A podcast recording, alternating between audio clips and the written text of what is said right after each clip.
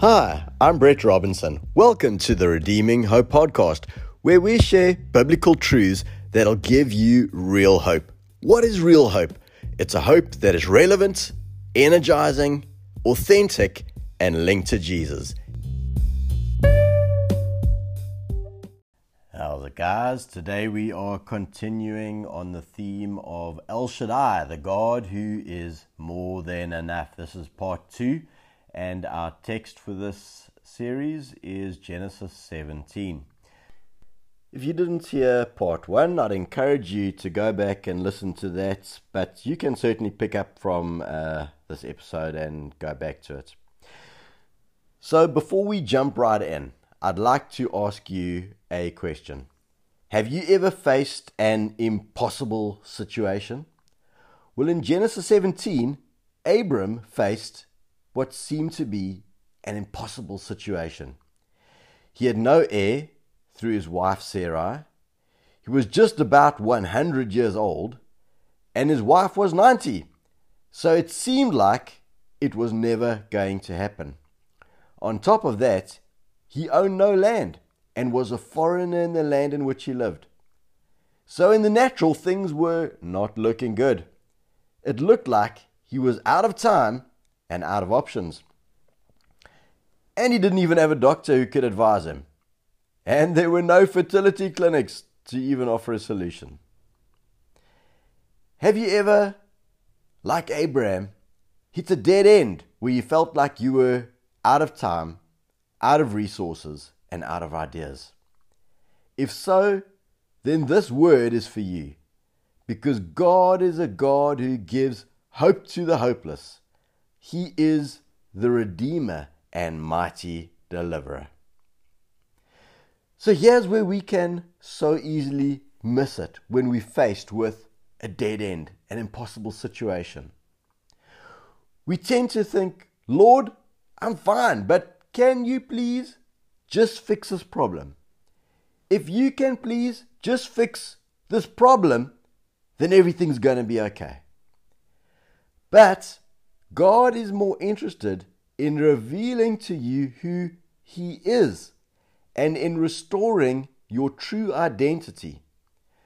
Because He knows when we get the revelation of who He is and who He's called us to be, then everything else will fall into place and get worked out. Let me show you from Genesis 17, verse 1 and 2. When Abram was 99 years old, the Lord appeared to him and said, I am El Shaddai. The English translation of that is God Almighty. Walk before me faithfully and be blameless. Then I will make my covenant between me and you and will greatly increase your numbers. Now, right in the middle of this passage, there's a very key word for us, and the word is then. He says, Walk before me faithfully and be blameless, then I will. When? Then. What is the then there to show us? Well, the then comes after the word blameless.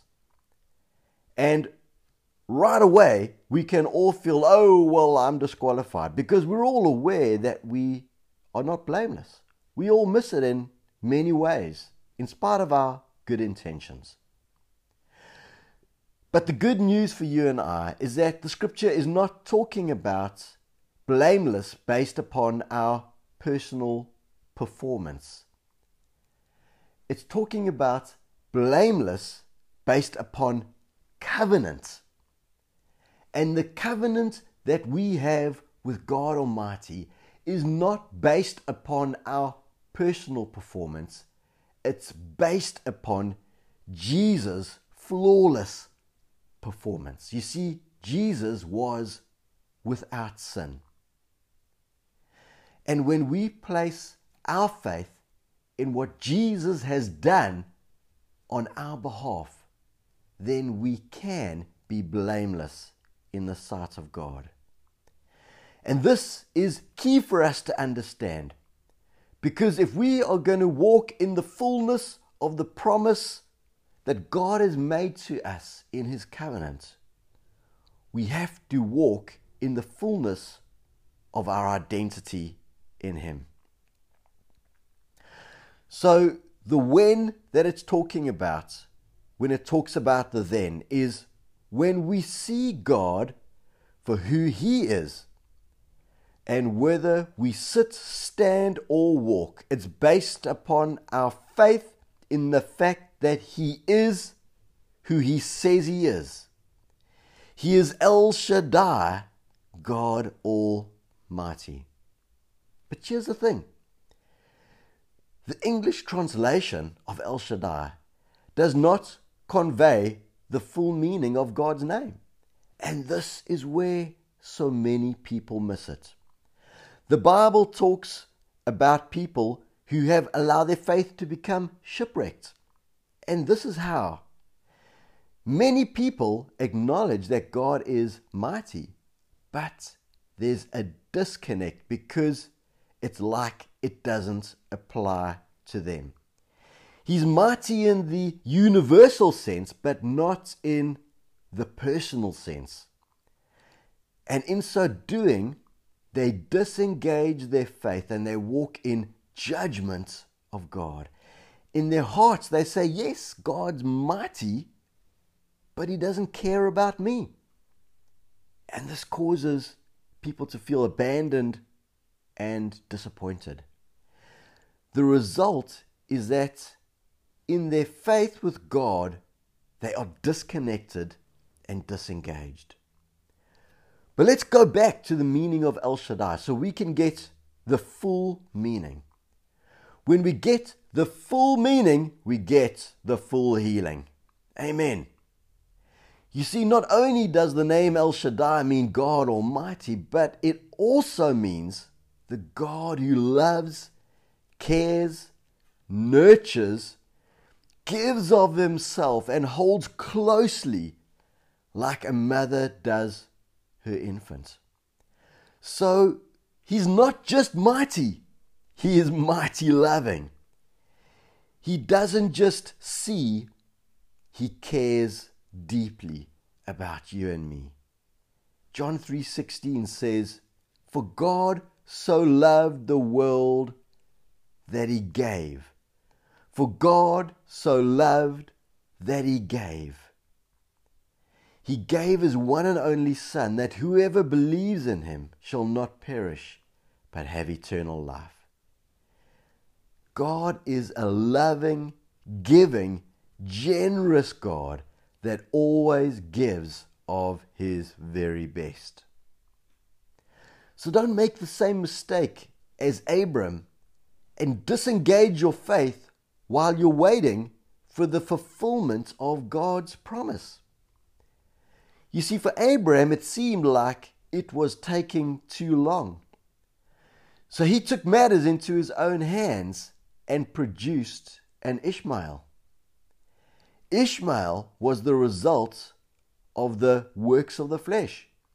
Now, you might say, well, I'd never do that. I know what Abraham did, and he took his wife's servant's girl and he had a son through her, and I would never do that. Oh, really? Well, let's consider this. The works of the flesh are whatever we do apart from faith when things are tough. Well, that puts things into a different perspective. And let me ask you, how do you cope when you're going through a test? Well, here's how some other people cope. Not you, of course, not me. We're talking about other people now. Stressed out of their brains, grumpy, ratty, withdrawn, loss of sleep, too much sleep, addiction to sleeping tablets or other medications, angry outbursts, wallowing in self pity, self loathing, depression, self deprivation, scoffing, mocking, bitterness and the list goes on. So, what do we do if we recognize that we've missed it? Number one, we repent of our sin and we receive God's forgiveness so we can make a fresh start. Two, we honor God and call on His name. And not out of a place of hopelessness, but we choose to make a faith declaration of God's faithfulness and His goodness. Number three, we change our names. What? That's right.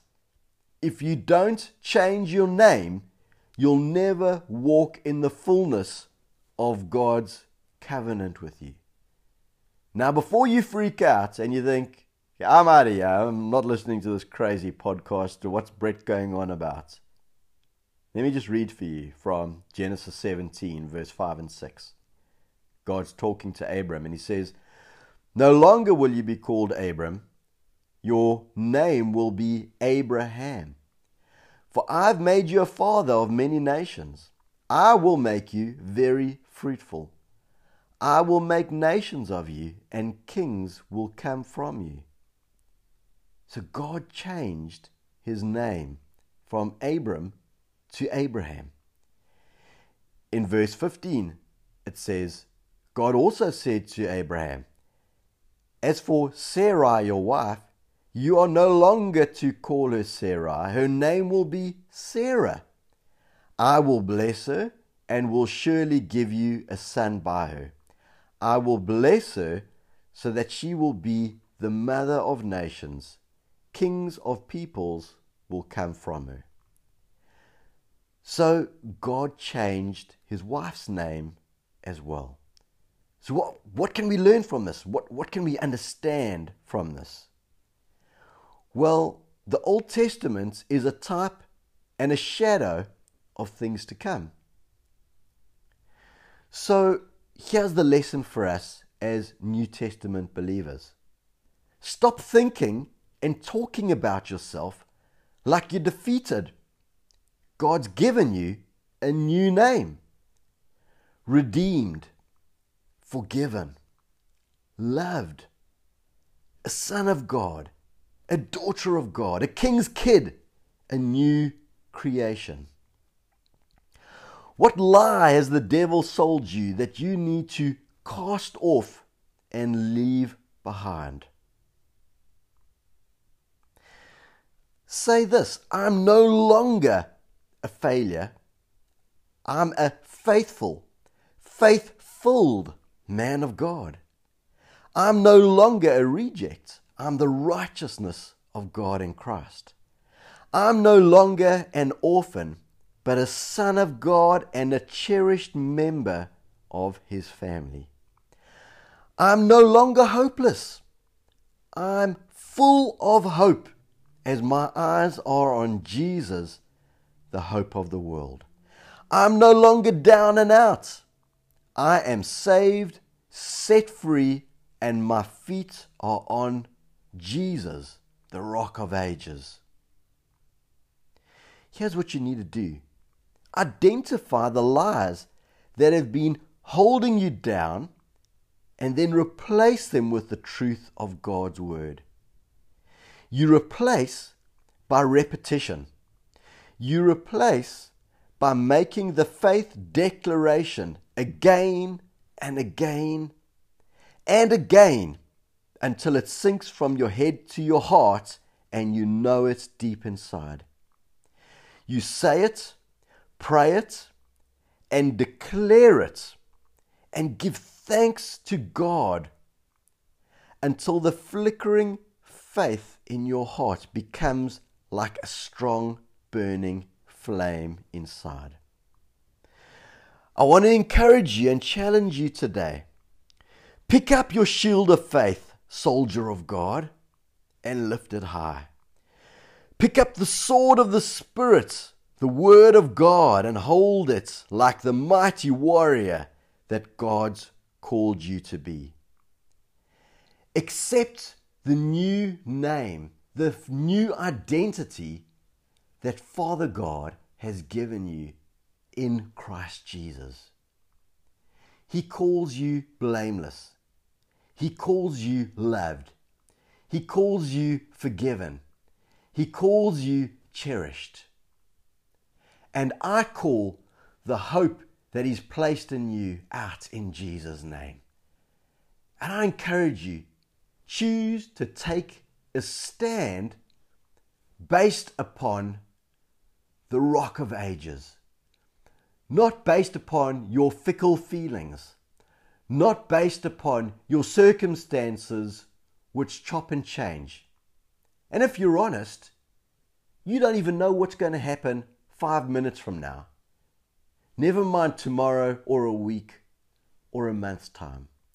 Stop predicting doom and gloom and accept the promise of God's future for you. Jeremiah 29:11 says, "For I know the plans that I have for you," declares the Lord. Plans to prosper you and not to harm you. Plans to give you a hope and a future. In Jesus' name, amen.